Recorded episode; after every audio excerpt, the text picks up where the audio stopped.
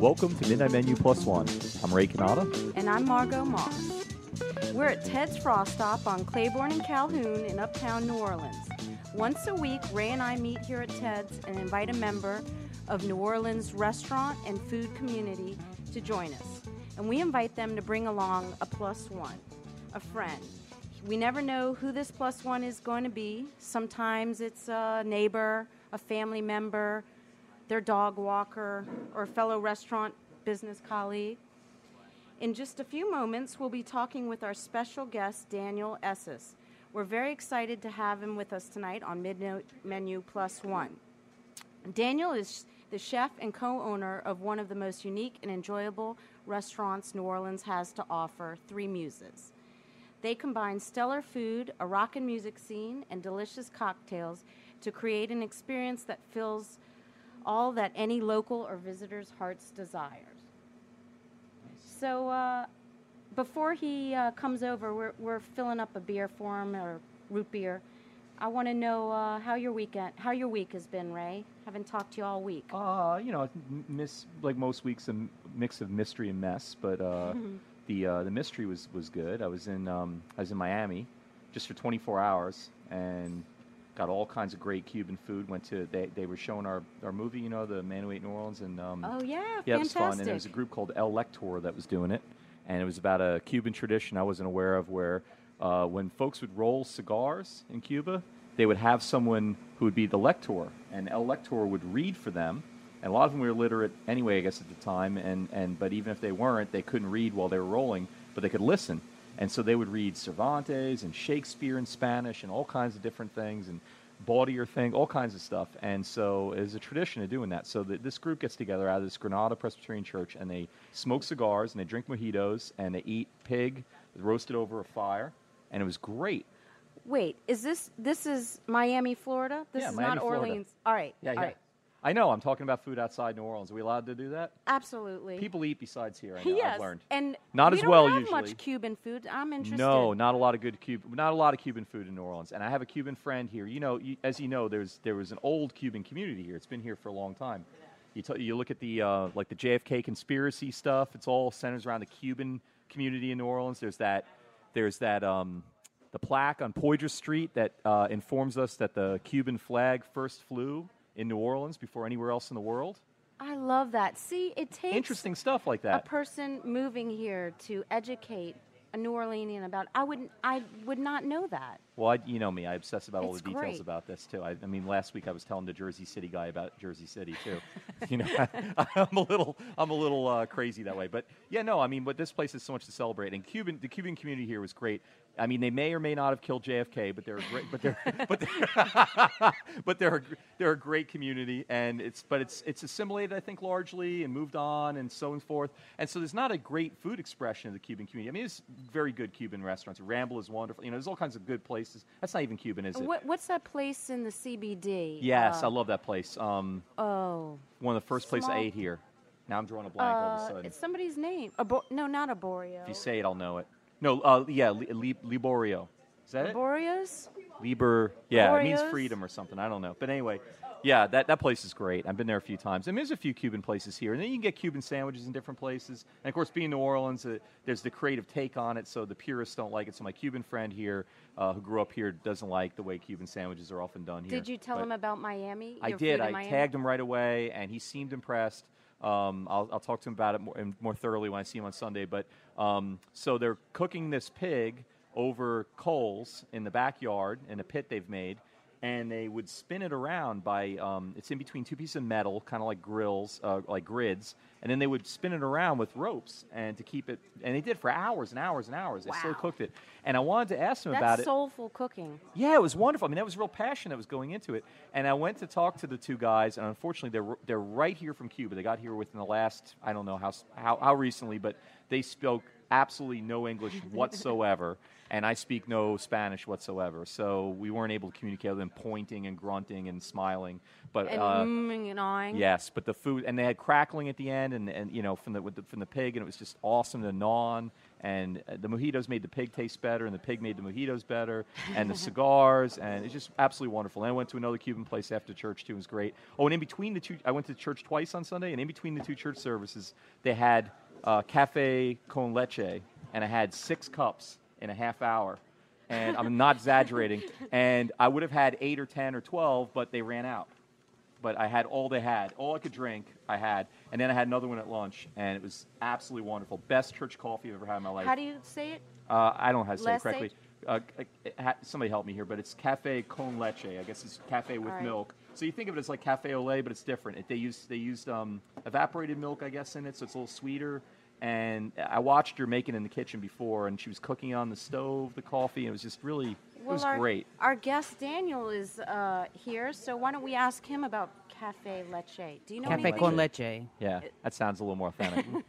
Cafe con leche. Cafe con leche. Wonderful. You've had more than six cups of cafe Well, con I'm leche, Cuban, probably. so I Oh, definitely you had didn't even know that. That's totally accidental. Wow, that's great. Well, my father's Cuban. Um, All right. I- Have you so been? Have you been there? I have not. I'm not allowed to go to that country as long as Fidel is still uh, in Oh, power. you're not allowed by your family, or Uh, apparently, there's a list, a black list of uh, people who are not who will be incarcerated, and my family's li- name is on that list. That's Wow. that's that's what the family says. Whether that's true or not, I don't know. But I, I was never allowed. I want to believe it. Uh, yeah, because I can't imagine they just wouldn't want you to travel. We had an East Well- German. We had an East German on the show last week, and I was wanting her to tell us all kinds of stories about the Stasi, how terrible they were, and she's like, Uh-huh. "Nah, they're okay." But but Castro's not okay, right? He's, he's pretty bad, isn't he? Yeah, your I mean, it depends who you talk to, I guess. But in my family, he's he's evil incarnate. Yeah, but but my my uncle, when I visited him in Mexico City, and I told him I wanted to go to to to Cuba, he's like, "Oh no, you can't go. You will be thrown in jail right away." Huh. It's like your father. He was not a nice man to the Castro regime. But all he did really was start synagogues, and they would close them down, and then he would start them up again. So it was the Your religious end of it. father started was part That's yeah. He was in a youth group, a youth movement, like a Zionist youth movement, and they were trying to.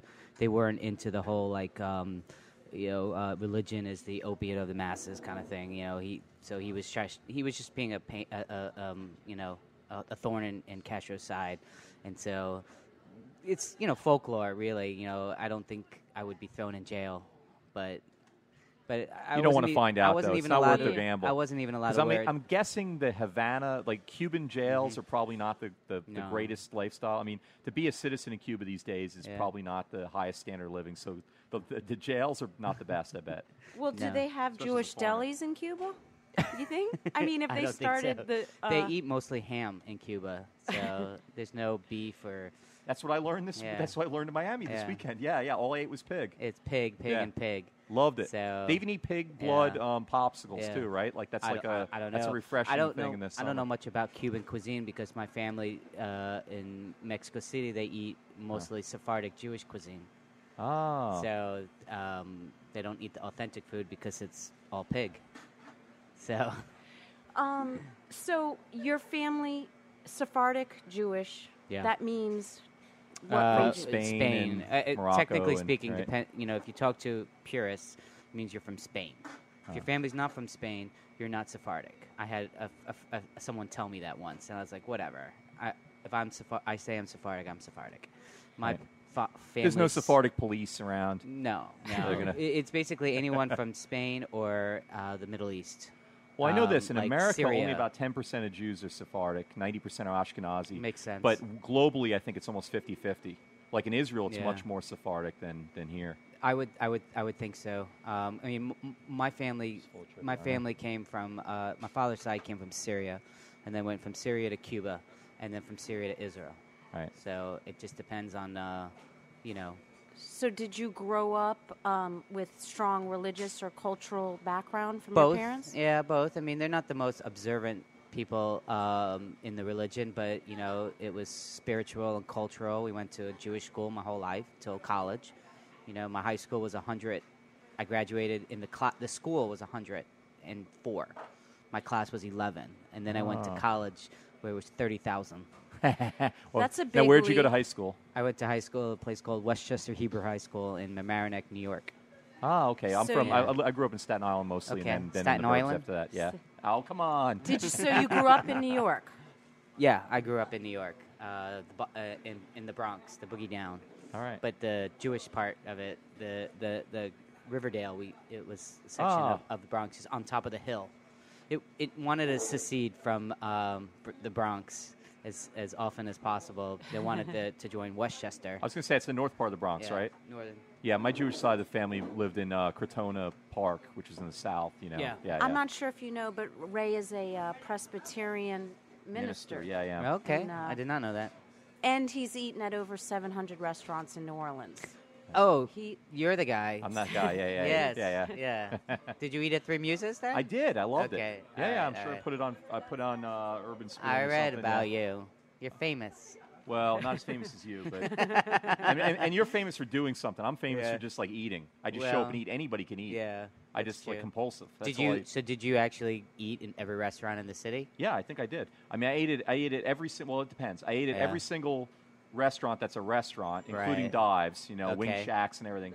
The the problem came when you have like bars. Do you count every bar that has a burger? Right. What about like a like Well- a like a gross like a um, corner store? Like no, a, not a corner store unless it has an boys out of the extensive menu. You know, if it has a big menu, if it had more than one sheet of paper of a menu, Right. then I, I tried to get. But it's that's where it gets a little fuzzy. Like the corner stores, the coffee shops, and the bars. Did- I don't think I ate it every. Did single you ever get sick? I mean, Oh, come yeah, on, got tell me the truth. Yeah, no, I definitely got Food sick. poisoning, sick? oh, from a doubt. overeating or food Well, poisoning? from, from both. I would have three or four lunches at a time sometimes because Oh, I wow. would because I would well even for example it's not about me. We got to get back to you, but since you asked, um, we uh, like like we would go like I don't drive anymore. We so I'd get a ride with somebody. We go up to um, New Orleans East, and I'd have the goal of eating at a Vietnamese place for lunch with them. And then once I got there, you know, a little small place that maybe wasn't listed somewhere that I found out about. And once I got there, I would notice like three or four other places that weren't listed in Yelp or Urban Spoon. They might have even had a phone line. You know, they weren't made in the list yet. And I didn't know about them. Well, I'd have to eat there now, and I know I was going to get back up there for a week or two, so might as well eat them now. So I'd eat like three or four lunches at a time if my buddy could could uh, accommodate that. So you know, and a, you know, and so yeah, I, put on forty pounds in a year and a half. But uh, then uh, yeah, was, Grant knows this. He's, he's he he's, he watched the transformation Right happen before his eyes. That's it was like Robert De Niro at Raging Bull, except for without the talent and looks and money. It was just Right. just the fat. but uh, but I, yeah, no, I remember that my wife. I remember my first meal at Three Muses. I ate there several times, but um, one was um, with my wife on a date when you first opened up. Cool. Then I took people back. Had a visitor from Baltimore. I took he, he and his um, his two daughters there. We had some food there and watched Glen David Andrew right Oh, before he got in trouble, and it was awesome. And uh, yeah, had several memorable meals in Three, Three Sweet. Muses is wonderful. Good. um, getting back to your parents, Yeah. and were they supportive of you going into the food industry? My- Did they my cook mo- a lot, or Uh, Well, my mother always cooked, but you know, she grew up, you know, with a um, a mother who did everything. You know, Eastern European, you know, uh, Russian mom who, you know, you don't go out and buy it if you can make it, and so she grew up making, you know, all the food. I mean, she, my mom, I, I didn't realize till later wasn't really that good of a cook. Nobody realizes that about their mom, though. I realized there were so many things I didn't So eat as up, a yeah. kid, and I realized why I didn't like it because of how it was prepared. But you know, food was all over. You know, um, the Were you house. just eating like borscht every meal or something? no, like, what was it? no, no, no. It was, you know, it was pot roast. You know, we even made a arroz con pollo. You know, Oh, because wow. my father taught her how to make it. You know, she would try different things, but um, Where was she from? she's from the Bronx, born and raised. Oh, but but her, her parents parents, are from the Ukraine. From Ukraine. Oh, that's where my my side was from. They're Yeah. from Elizabeth Grad was the place, but uh, they I always tell people, Yeah.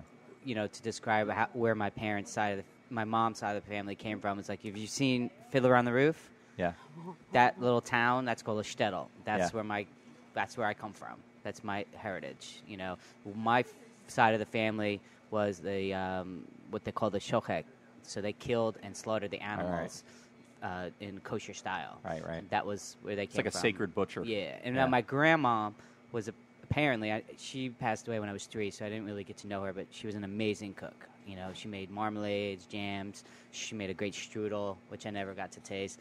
So she was a great cook. So I think it skipped a generation and went to me. Uh-huh. Um, and, you know, uh, so I mean, food was I wouldn't say an amazing part of my life as a kid. I was always into it. Um, but when I decided to, to go into that field, my, my mom was supportive of me. My father didn't quite understand it, but he Why he's is always that?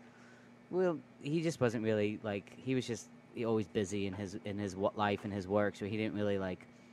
He didn't even know I was cooking professionally until like it was six or seven years into my cooking professionally, What? where my I cooked a kosher meal for my parents for their anniversary, a duck, risotto, everything that they would normally not get at a you know kosher restaurant.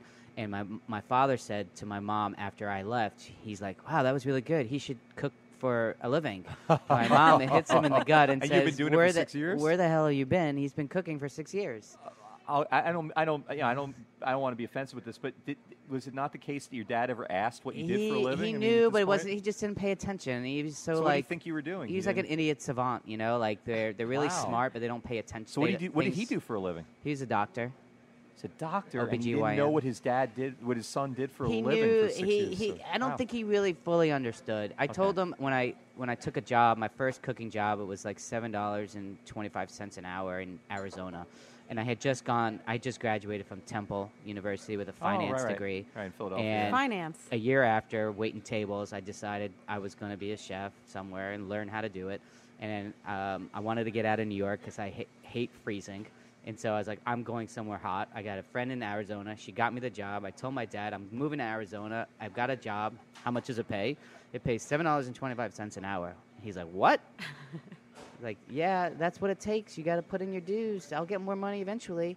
And my mom knew it. She supported me whenever I needed money. She would send me money. And my dad was like, "Well, I don't know what he's doing, but I'm sure, you know, whatever. He's doing something with his life." And and you know, my mom was the one that was always really there for me. You know, when I was in France working, she sent me money when I was broke. You know, she just always stuck by. And my father. So you went from Arizona to France? no, it's Oh, this, this there's years something in later. between. Okay. Wow, that's a big jump. I was like a traveling chef guy that just moved around a lot because I got bored with the city or needed more experience somewhere else. Huh. That kind of thing. Well, I wanted to know what was your the first job in Tucson? It was at for a- $7.25 an it, It was at Canyon Ranch. Your first job was at the Canyon Ranch. Canyon That's a Ranch Health spa, Res- Spa right? Resort. Yeah, Huh. we cooked really bad food for really rich people. Huh. Really bad food. Wasn't Now, why did the uh, rich people Dr. tolerate the bad food? They did. They they, They didn't thought know it was good for them.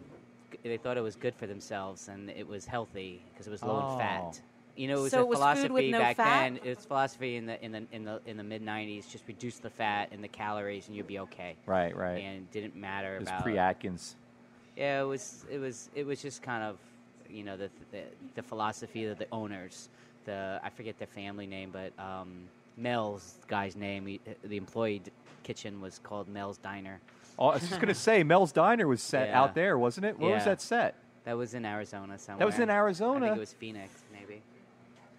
But Flo was not at your place, no. No, she wasn't, and there were no Okay. grits to kiss. No, my parents went to. Uh, they. That's how I found out about college. I went to University of Arizona. My parents went one time to the Fat Farm, Canyon Ranch, and uh, my dad. Did it uh, work? No, my dad would course, it was sneak off in the middle of the yeah. night. There was a steakhouse called the Tack Room, Mm-hmm. and uh, he would not lose any weight, and he would get a cab down to the Tack Room, and All right, so you suffer through bad food, right? well, he didn't You s- suffer very long. Right, but then you pay all this money, and then you, he ends up going out anyway. Yeah, but you know that's what a wife. His wife made him go, and oh, We had we had this wow. we had this. We need to have a whole um, show on you, Mario. we had this and one guy sounds that. I, I always like to tell stories about. Um, we had this pasta bar out in the, the, the dining room where they always send, you know, c- cooks. You know, they want to get out of the kitchen to, to work the pasta bar, and it was basically, you know, you, you, you have two different kinds of pastas, two different kinds of sauces, and you had like uh, twenty different vegetables to um, to to choose from. So we had a uh, we thought he was a, a Saudi prince, right? He's this big fat guy, and he'd come in and he would he would like, okay, can I have some of that? Some more, some more, some more. So he'd clean you out of all of your stuff, completely clean you out, and then people behind you behind him got nothing. Then I found out he was just a cousin of a prince, and he wasn't really a prince. So They I got a lot like, of princes, though. so I was like, you know what? Screw this guy. He, I would see him in the line. I would put away all of my stuff, and he would come up and say, "Can I have some more?" I was like, "No, I'm sorry. That's all I have." And he would take it all, and then the people behind him would be like, "Oh, you're out." It's like, "Uh, uh That could cause and I a would, riot. I would pull everything out from underneath the counter and be like, "I got it," and they all laugh because they've seen this guy because they're you're there for a week. You're Canyon Ranch, you're there no usually for a week. protein, probably too. They were brain. We had was- protein. we had turkey was real popular. It was turkey with cranberry and and sweet potato, mashed potato, um, was real popular. Uh, we had shrimp with like but all with know. no flavor, right? Because no it wasn't fat. It was popular. fat free. We we thickened a lot of our sauces with like uh, cornstarch root uh, um, slurries. Um, it's changed a lot since I worked there, um, and it's I've seen this the, the cookbook that they put out a couple years ago, and, and it looks a lot nicer than the food I was cooking. the food I was so cooking that was, was, not just devoid inspiring for you. No, but it was it got my feet wet. Yeah, yeah. You know, it it was like all right, cool. I, let me move on, and I got a job in an Italian restaurant for a couple months until I decided to leave Tucson, and that was like the busiest restaurant in the city, and one of the best Italian food that I've ever eaten. Really? The best ossobuco I've ever had. It was awesome. Um, it was it was simple Italian. It wasn't like it wasn't classic Southern Italian, but I don't I'm not sure where he, his family was from, but it was just like risotto, some pastas, ossobuco, other stuff like that. Um, I'm trying to remember. We had a pizza, but it was it was unusual Italian. Like you would like it's Italian, and it's kind of like what I've taken from it. It's a it's kind of technique and ingredients, but it's not specific Italian dish. Except for like ossobuco, his chicken meatballs were outstanding, uh, and I try to emulate him all the time. And and he doesn't. He never taught you. He never would teach you how to make his ossobuco because it was a secret. But I watched him make it, but I st- it's still not not as good. But- All right, we're gonna have to freeze the chronology at 1998 or wherever we are at this point, and uh, g- and 97. 1997 was close. Okay. Yeah. And uh, and introduce your plus one. Okay. So he's here. Who, Hi. who are you? Hey, I'm Nathaniel. All right. Tell us who Nathaniel is. Well, Nathaniel is the uh, a good buddy of mine, first and foremost, um, and uh, he's the uh, chef owner of Boucherie, Yeah. so I thought that's who you were. And, uh, Yay. Met you Q a few Crawl, and everything. And uh, we've known each other since um, uh, 05, 04, right? Yeah, right the year before, before Katrina. Katrina. Yeah.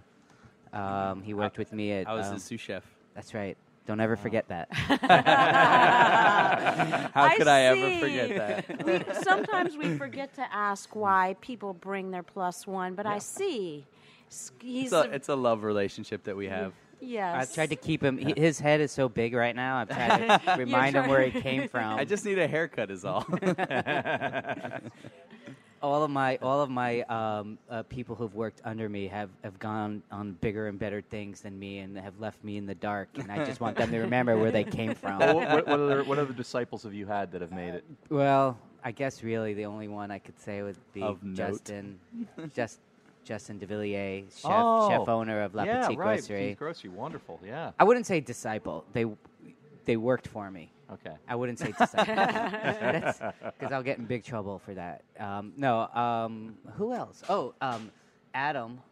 Uh, uh, I don't forget Adam's last name. He worked for me, and he's a, a huge success in Atlanta. Who is the that? craft at um, uh, friends of Justin. Adam Evans. He's a Thank huge. you. Evans. He's a huge success. He worked for me for a few months too.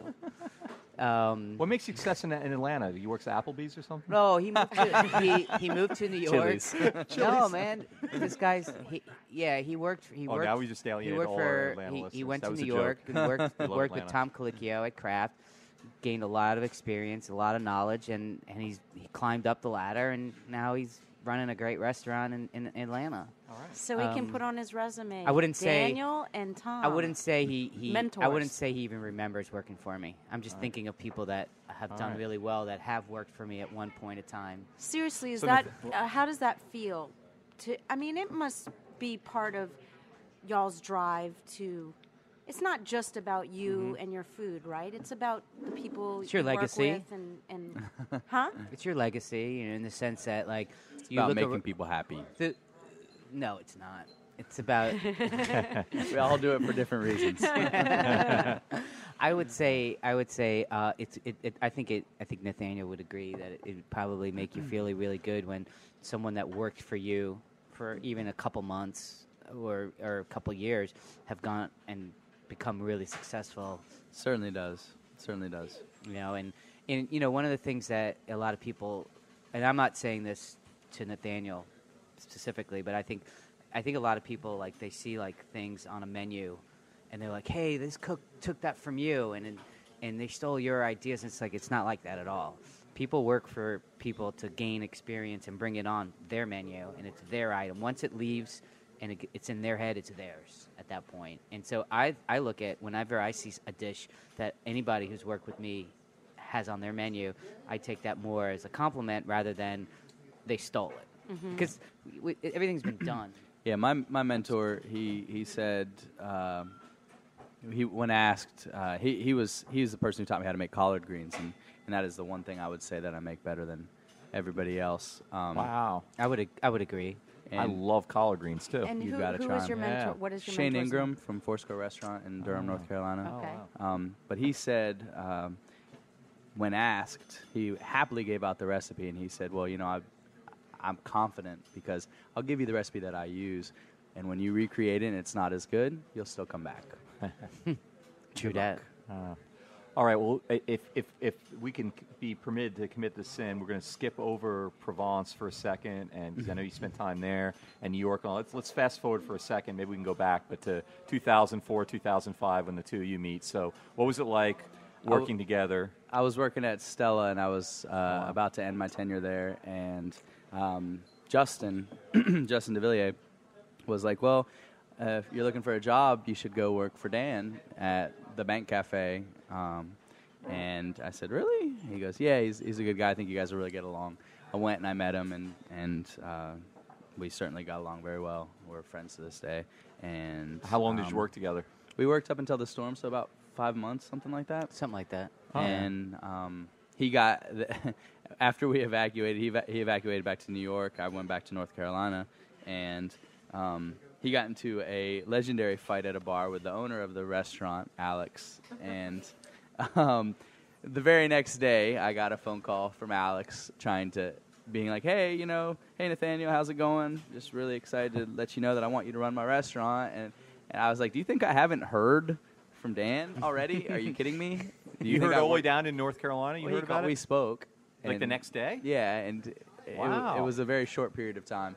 Uh, and he and I, I was as blunt as could be and said, "I don't work. F- I I wasn't there to work for you. I was there to work for Dan, and so of Right. course I would uh, not be interested in that job. Thank you very much." But then you came back because you started Boucherie by what 2007 or so. 2008. Because I remember I- I, went to Iris there before. Right, and And I, I, remember when you when you came in. I, I when I, I came back after the storm and um, I began working on my business plan and, and having a purple truck made, which is the Q Oh, Crawl, that's right, the big yeah. purple barbecue truck.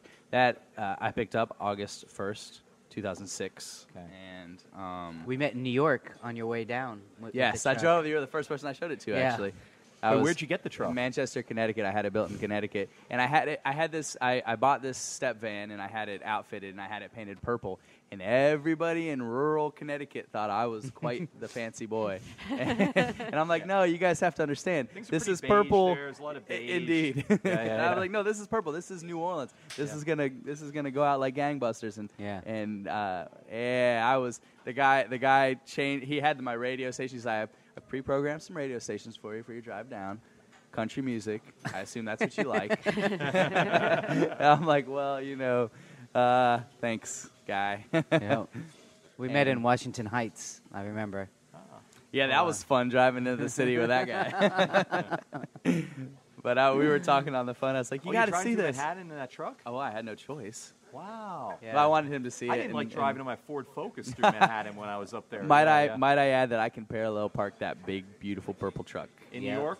anywhere you ask. All right. Wow, that's impressive. Can, can I um, get back to the fight?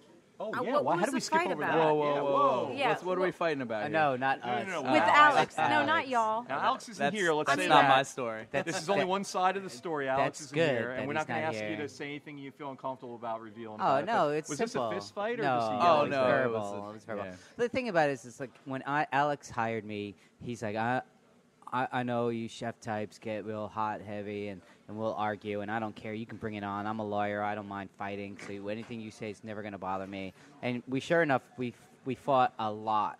in the restaurant a And lot. Dan, you're quite the hot character. Is that- That's is I was not a lot. lying. I, and I was okay, a let lot, me get back to this. I was a very lot opinionated. hotter. I was a lot hotter back then too. You've mellowed. I- I've never mellowed seen him out- throw a pan at the wall or anything. I at Wait, Alex yeah. or just like No, Wait, never wait, He at- left the room. Okay. sort As of. he's Before leaving, you threw hears the pan? behind him. He hears the crash. Right. I threw a lot of stuff mm. and I punched a lot of things. Oh. I, I, I just was all wound up. and I just get real, and it's just it's like it, the pressure on on performing every day and everything to be perfect every time it goes out. It's just a lot to, for some people to deal with, and for me, it's just so intense, and I get so intense where I, I just I get round up, riled up, and then when I'm hungry, I can't control it. He does. He, he, he, he, have you guys seen that commercial where, where the person turns into Betty White or something, and he gets really aggressive, and he's like, "Screw you!" Blah blah blah blah blah. Oh, thank you. And and that's that's definitely like that. It's, it's like the Snickers commercial or Yeah. something. And I'm like, That's Dan, I think it's time you need to eat the Snickers My- bar. You My seem sis- so my laid sister- back my- now. Is he? He's calmed you down a lot in the past few I- I- years. I- And You what? have I have down. calmed down. He's married. I'm still That I'm that s- I'm that's still- done It's the love of a good Oh woman. no, that doesn't surprise me a bit. I can see uh, you're intense. I can, s- I can, I can still get, I still get real. I can still, you know, lose it. Real, you know, I'm not gonna lie, but I, I've calmed down a, lo- a lot more, and I always apologize when Oh I no, was and way out of they line. Never got, they responsibility never got and- angry with each other, All right. which I was actually shocked about, to be quite frank. Well, But- don't. Do you, were you there? Were you there when he he? Look, all right. This this happened one he's day. a piece of work, this mind this you. is This, guy this is a the piece of person we're work. talking. This is the person we're talking. About. I'll His tell you about was the the fight. gun. And he, he, we had a bar. We, we would serve staff meal at a certain time, and the bartender was had had a lot of customers, and she couldn't leave the kitchen, the the bar to to eat staff meal, and so she's also a friend of mine. And she's like, Dan, I'm really hungry. I, I wasn't there for staff. And I was like, all right, I'll whip you up some french fries and some hanger steak scraps that I, I can't serve anyway. So I'll give it to you. I gave it to her. She ate it. Alex saw it, freaks out, and says, I told you that servers cannot eat uh, past, you know, so and so and so and so time, like six o'clock. They can't eat. And I was like, you never said that. And, you know, and she's like this, and she's like, yeah, I said that. I was like, no, you never said that. We went back and forth. I leave the kitchen to go talk to a table. He comes, he behind my back takes Follows a you? Sharpie marker and writes on the wall. Servers, Sharpie. servers cannot. On cannot. the wall? Servers Not a can, chalkboard. No, No. on the wall. Servers cannot eat past six o'clock. No exceptions. So I wrote. Uh, can I can I curse on this station? Absolutely. So I wrote. Margot I wrote, prefers I it. wrote Yeah. fuck. I wrote fuck better. you. And so he sees that, and while I'm out at the table, uh, at at the dining room, talking to a table, he takes my knife and cuts a hole the size of a head.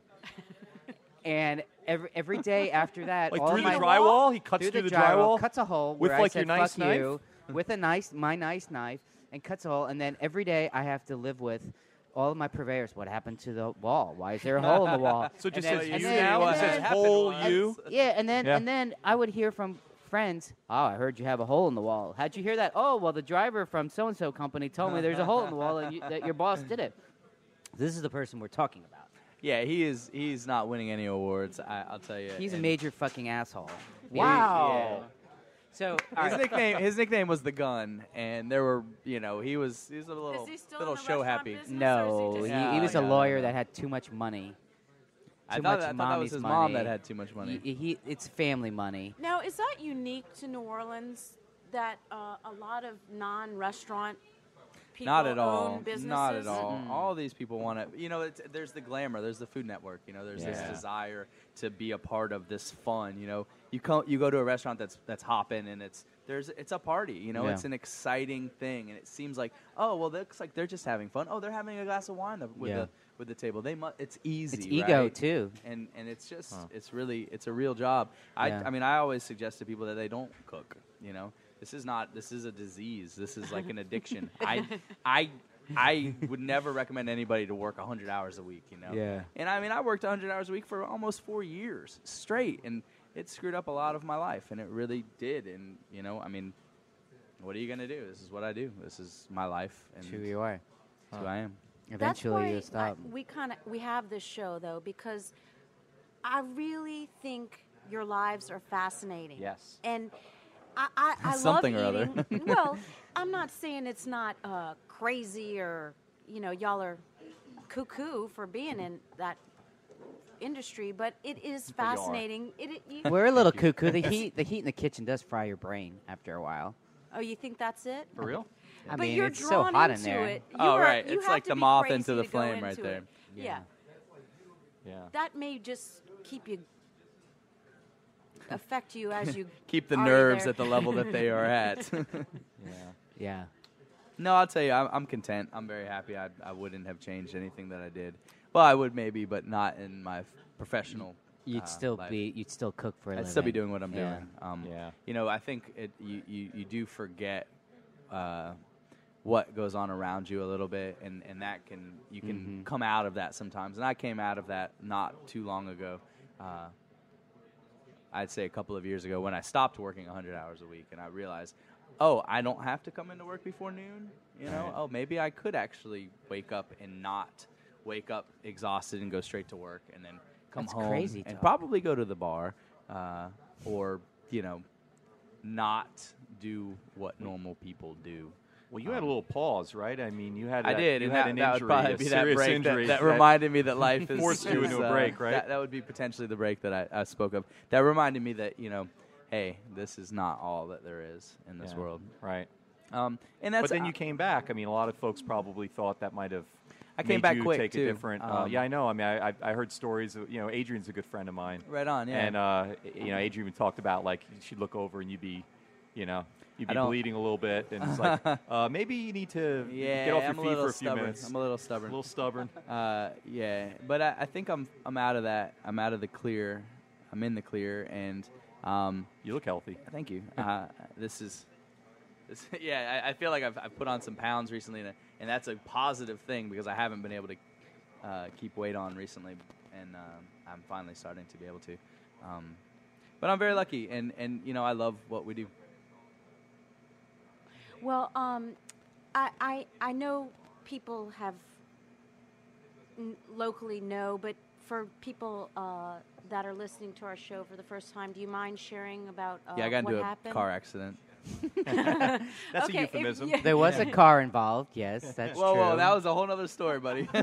we don't need to bring that one up. that was a Um, whole other story. No, Is that story uh, as interesting? No, No. not at all. We don't I don't know what you're talking about. yeah, me neither.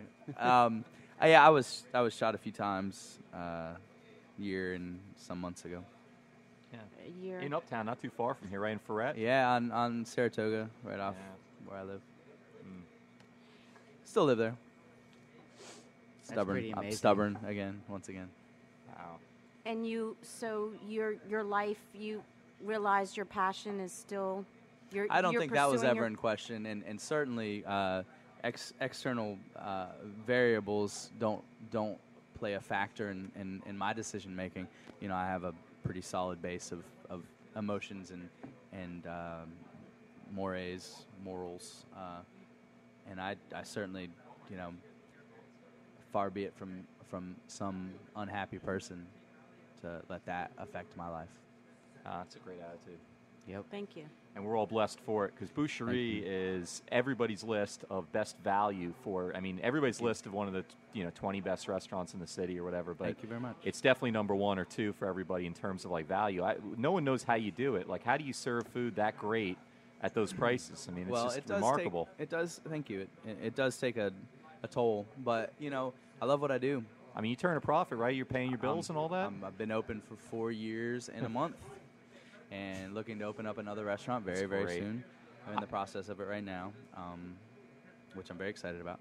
But you know what we do, and I think it's a simple concept: is we don't cut corners. You know, we, we get in whole animals as much as we can. You know, we we we care. We I mean, what is your most expensive? It's like nineteen dollars for your most $18 expensive- I was gonna say yeah. yeah, for your And it- most expensive for entree. And this is fine was- dining. This is not. Yeah, we this is we try. We you know, and I'm very critical, and and my my cooks do very well, and, and I've had uh, a very loyal, excuse me, employee base for you know most of my cooks have been there for over a year. Um, A lot and more there's than that. no yeah, and most of them more than that. There's no. That's going to sign. sound funny to people that aren't in the restaurant business. Like, oh boy, over a year. Wow. You pray. f- You pray for a year. You Right, pray I- for a that's year. how it is, and though, right? And I Yeah. require my my my new hires to work for me for at least a year, and I, I say it's not worth my time to teach you. It's not your worth. It's not worth your time to learn from me. If Yeah. in less than a year, you know, it takes a few months to get comfortable, and you know, realistically, you have to dedicate. If I'm going to dedicate my time to you, you damn well better dedicate your time to me. And it works. It's it really works. We we get I really only get in whole fish, uh, whole animals. We sell duck. We get in whole ducks. We don't. Uh, I don't believe in getting partial pieces. And when you get whole animals, eh, they're cheaper.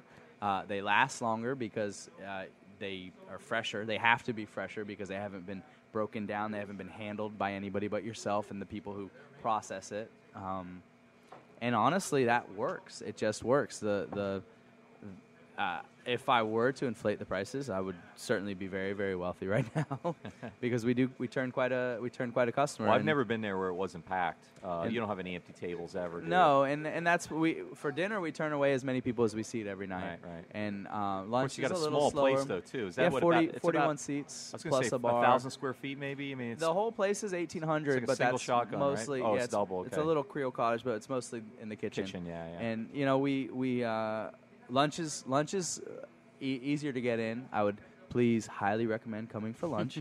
um, we do great po' boys. Uh, a couple three years ago, I won best shrimp po' boy at the Po' Boy Fest. All right. still serving that sandwich. It's amazing. and that's that's intense competition. The Po' Boy Fest. People don't It realize. was. It Yeah. is. People really And- step up their game for that. and we really enjoy we really enjoy what we do and i think the, the biggest thing and, and uh, the, i think the thing that really shows is that we care and that you know from, from every single person that works there they care you know all of my employees have been there predominantly even in the front of the house for years and the reason why is because we all it, it, they get weeded out if you don't give a shit about what you're doing then you're not welcome in my establishment you know and it's it's very evident I think we're past time for the book of questions, aren't we? uh-oh We Isn't it? got to do it. We gotta do it. gotta do it. it wasn't me This is uh, it's all right. With this is uh, where the part of the show where we ask you to pick a number between one and two hundred and seventeen. Several years before you were in Tucson, Yes. uh, this was this was a bestseller,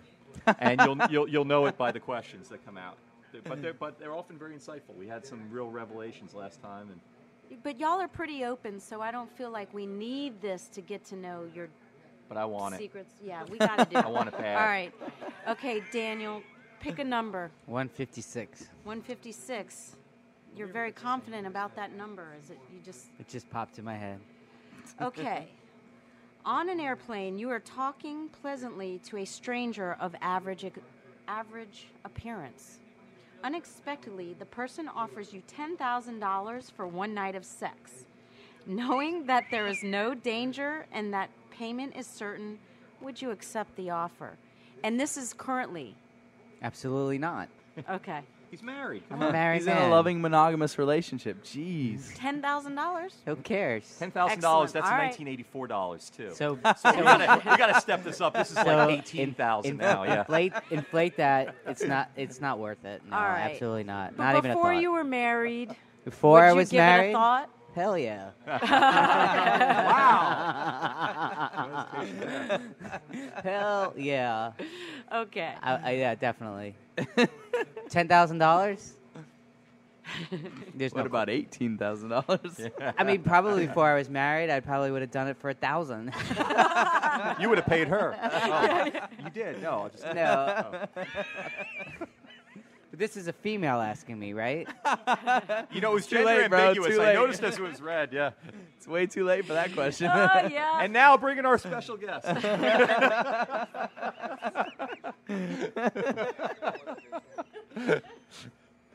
Well, how long have you been married? Let me ask you Uh, before I've you. been married for To him or her? Uh, I would say ten months now. Wait, it's January, February. Yeah, ten months. he had a beautiful wow. wedding. Thank you. All right. Yeah. You got married in town here. Yeah, in, the, right. in, in the, at the Bonacci house. All right. Is your wife from from New Orleans? She's from Alabama. All right. Yeah, Southern girl. Southern girl. Is she in the food business? No, she's an attorney. Oh. Yeah, she she used to bartend here and there, you know, you know, through college, but no, she's not in the food business. So she doesn't mind you. That that that guy Alex was just an asshole. It wasn't. He wasn't an asshole lawyer. I mean, it wasn't that he was a lawyer. He's just an asshole, right? Right. Could have done anything, and he would have still been Okay. an asshole. yeah, yeah. He's Wow. an asshole, regardless of We may be getting a letter from Alex pretty soon if we keep this up. He, he, yeah, good, because he owes me a thousand dollars. Yeah, he in fact made us. He, he didn't. He, he never paid us for He was that a whole crook. time he off. stole too. money. He y- not Off, only time off. yeah, he didn't pay us Allegedly, for that. He allegedly. didn't pay us for that. He also he didn't offer he- to have what he sex did with was you for $1,000. no, no. no. He did do that for me though. but I was in a loving monogamous relationship, and I said no. There you go. He he took taxes out of our paycheck and never paid the oh government. yeah, jeez, never I totally paid forgot about never this. paid the Man, government I didn't the money File a tax Okay. and report then that year. said then said Uh, no, I did. I uh, totally did, and I. I owe you guys owed- money. I took money out, uh, didn't pay the government, and uh, well, I'll just give you the money that I owe you. And it was a thousand dollars to me, five hundred dollars to Nathaniel, and we And I never, never got, got a it. fucking cent. So you can tell, you can stick that in your pipe and smoke it. and he did too. All right, you're not getting off the hook, Nathaniel. Thirty-three. 33. Is that your lucky number? That's my age. Oh, all right. Unbelievable how much he accomplished. So you opened the restaurant at 29? Yes, I did told some myself quick I'd math. open a restaurant before I turned thirty. He can do math quick too. Before you were good. 30, and you Second grade accomplished math, I I, Well, look, I, that's- time. I fulfill this- my accomplishment. My it. Y'all are goals. going to ruin the, the question. Oh, what is what, it? What, Eight. what is what is the 17. great What is the greatest accomplishment of your life? Is there anything you hope to do that is even better? Oh. Oh, man, the greatest accomplishment of my life. Um, I strive very hard every day uh, to be the same person around everybody around me, and I feel I'd accomplish that. Something I'd, I'd started or I realized I needed to do when I was in high school, actually, and uh, I could I would interact with people and their parents, and whenever they were around their parents, they were different people, and I was lucky enough to be raised by a crazy woman. Love you, mom, very much. And She's um, awesome. I she's a great mom. woman, and she really is. And, we get and your mom and I get along great. they do actually. um, and you know, I, I I realized that that it would it was very important to be myself around everybody, be it my parents or my friends or my my employers. Uh, luckily, I don't have to work, worry about that anymore. um, Amen. But I, I think that that is one of the hardest and best things that I do on a regular basis is be myself. Wonderful. And is there any? So there wouldn't be anything that you would do. Any, What do I hope to accomplish? I would love to have a family. I would love to uh, um, become a legitimate man. no, I don't know. Uh, I I think I would. Um, I- I look forward to to to beginning the next chapter of my life. Wonderful. Beautiful. Thank you. hmm Um, And and uh, uh, I'd like to have that stranger talk to me. I could use you could do a lot You're- with 18,000 bucks. yeah. you're- Seriously.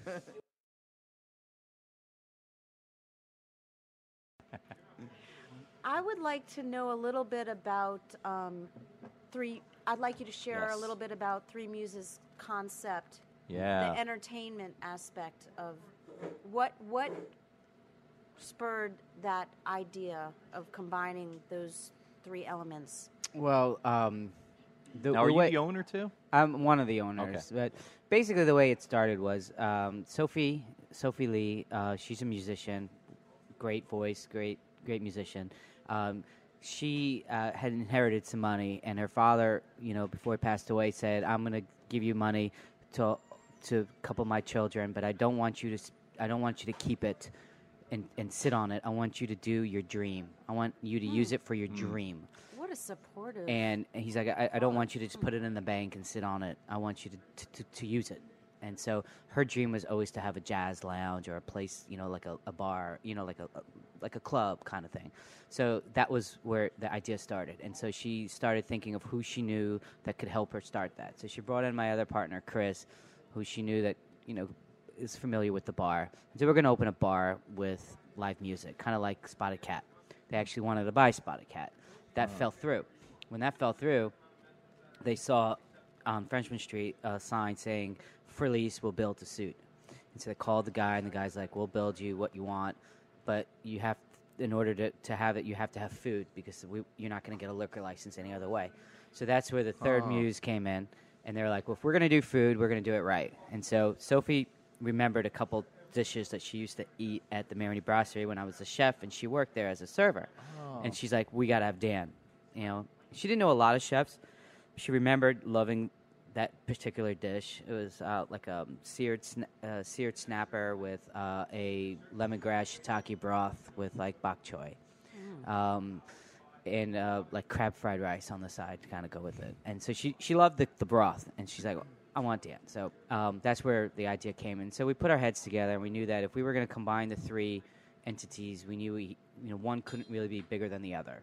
So we would kind of create a uh, an environment of fun and relax. You know, like you, you come in, you're comfortable, you have a good time.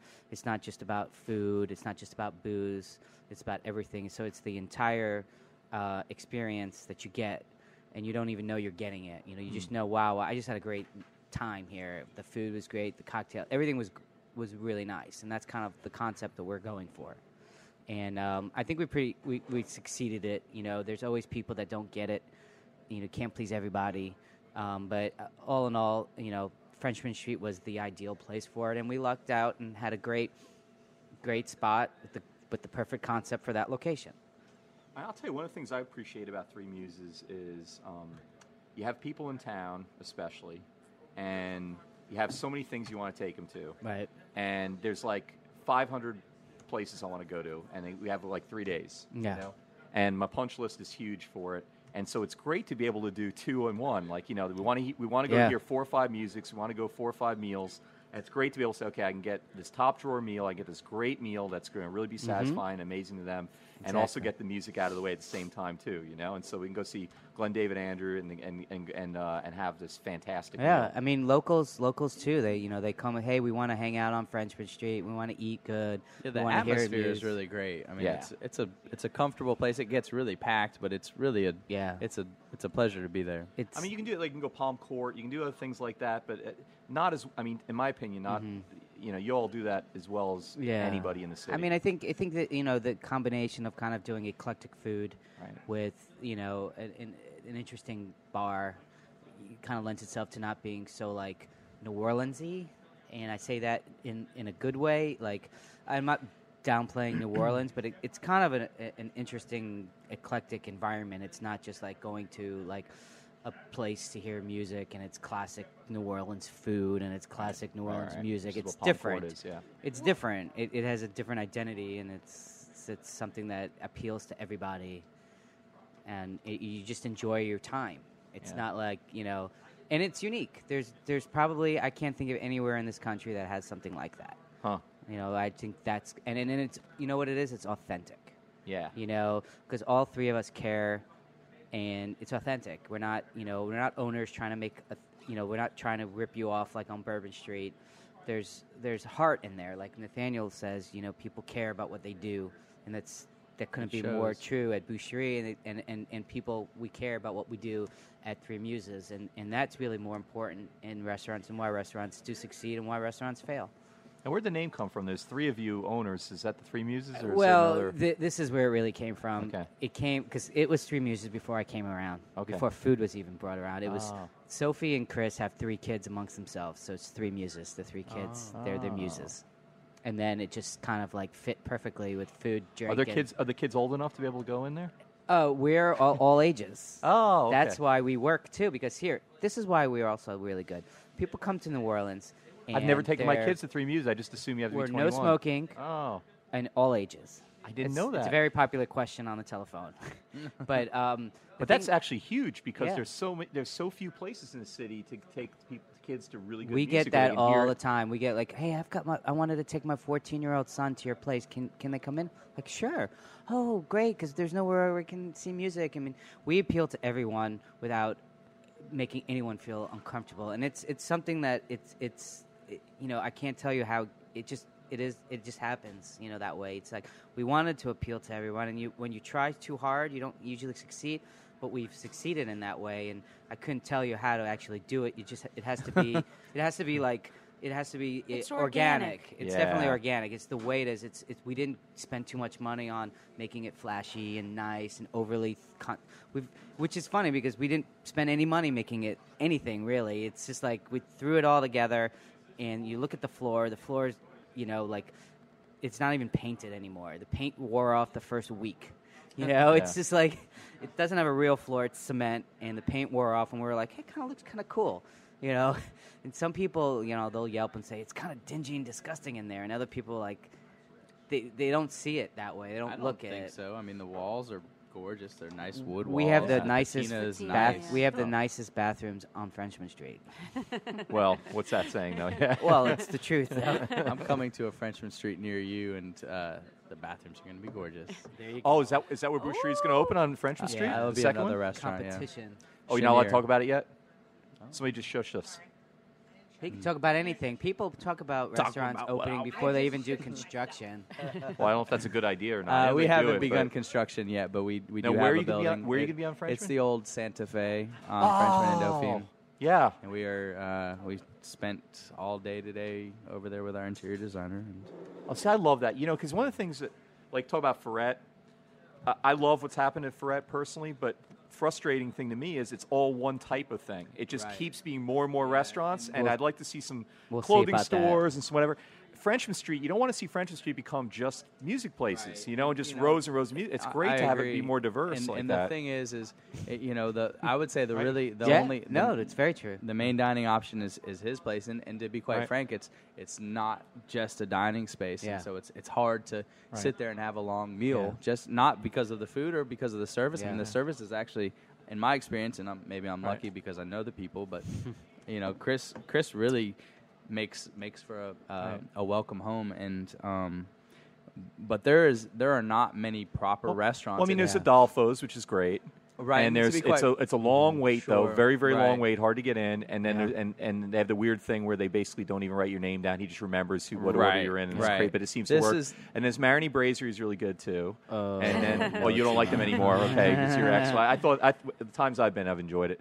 And then uh, Desperado's the bar down there, but they have good pizza or whatever. No, They're that's the open. spot. That's the That's, spot. the spot. Fe. Oh, That's that's, the spot. yeah. They're gone now, Desperado. Yeah, I they've been didn't gone know- for I a didn't while. notice. Oh, I Yeah. didn't notice. I never get that far because I always go for the Right. music, and I, yeah, this, I never get this past space the, is, uh, about a block we, short of that. We're really yeah. working on making it something special. Okay. And Oh. the downstairs will be about a 65 seat restaurant. Oh, that's Upstairs big. That's a be big space. Yeah. Yeah. And upstairs will be a, quiet a an undertaking. really beautiful bar. Um, Yeah. The zoning for, for live music and performances is ends with the park, and so we we're not allowed to have Oh, any so you're sort of right interactive across the street performance. from where. Indeed, and that's fine. That's to be quite yeah. to be quite honest. Frenchmen overlay, they call it. Yeah, and- yeah. It doesn't, and, and, and that's, and, and to be honest, even as you said, it's, it's that's fine because what we want to do is we want to have a restaurant first and foremost, Right. And then everything Yeah. else will come after that. You know, I mean, That's this is this is what I'm familiar with. This is what I do. Yeah. Um, Well, the nice thing too is that y'all. I mean, you. I know You you know each as much, other, yeah. and but you're supportive. one and I hundred find percent, of course. We Well, are. I'm looking for a place to go over and over eat on on my way home. right, yeah. and I'm looking for a place to go see some music. You Yeah. know, I'm I looking, mean, I, I said I was looking like I I park my car in front of that place, uh, uh, in front of Nathaniel's future restaurant e- every day, and if he stays open late, you know I'll be going there or, or at least saying hel- hello and having a drink with somebody I know, Right. and you know like to me I don't look at I I love you know, well.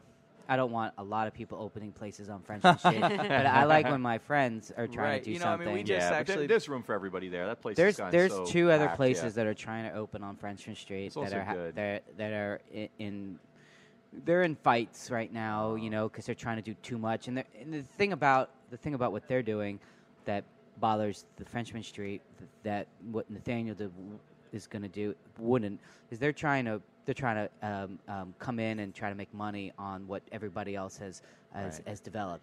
Nathaniel has a, a, a following. Nathaniel's going to bring a following, Right. you know, o- of new people, and they're going to go in for, for him. They're not going to be like, well, it's Frenchmen Street, you know, let's steal some of the thunder. Well, this is a great place to end. Two friends uh, having restaurants right down the street from each other, and um, awesome. yeah, we'll have to have you back to hear more about that after you after that moves forward. Thank you. Thanks for coming. I know it's getting late, and uh, our show was recorded live at Ted's Frostop on Claiborne Avenue in Calhoun in Uptown New Orleans. Ted's is open seven days a week, serving first-class burgers, beers, and their awesome homemade root beer in a frosty mug. Midnight Menu Plus One is produced by Grant Morris, Margot, and me, and Brian is our technical director. Um, okay, so you can get in touch with us here at Midnight Menu Plus One by going to our website. itsneworleans.com. From there, you can follow us on Twitter. You can find us on Facebook and sign up for our mailing list. While you're at itsneworleans.com, you can listen to other episodes of Midnight Menu Plus One, as well as other shows um, Happy Hour, Mindset, True to the Game, Win Win, and to Lunch. If you listen to the show on iTunes, thanks for subscribing. Maybe you could take a minute to rate us and review us, and that helps other people finding us. Midnight Menu Plus One is a production of INO Broadcasting for itsneworleans.com. Till we meet again here at Ted's Frostop, I'm Ray Cannata. And I'm Margot Moss. See you back here at the next Midnight Menu Plus One. Good night.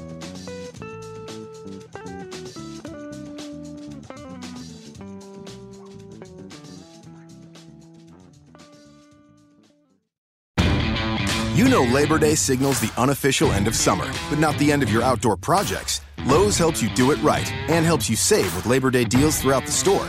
Shop now and get two bags of Sta-Green Potty Mix for $12. And keep your lawn looking neat and trim with a Craftsman 2 Cycle 17 inch gas string trimmer now $20 off at just $119. Whatever's still on your to do list this Labor Day, do it right for less. Start with Lowe's. Offers valid through 828. Soil offer excludes Alaska and Hawaii, U.S. only.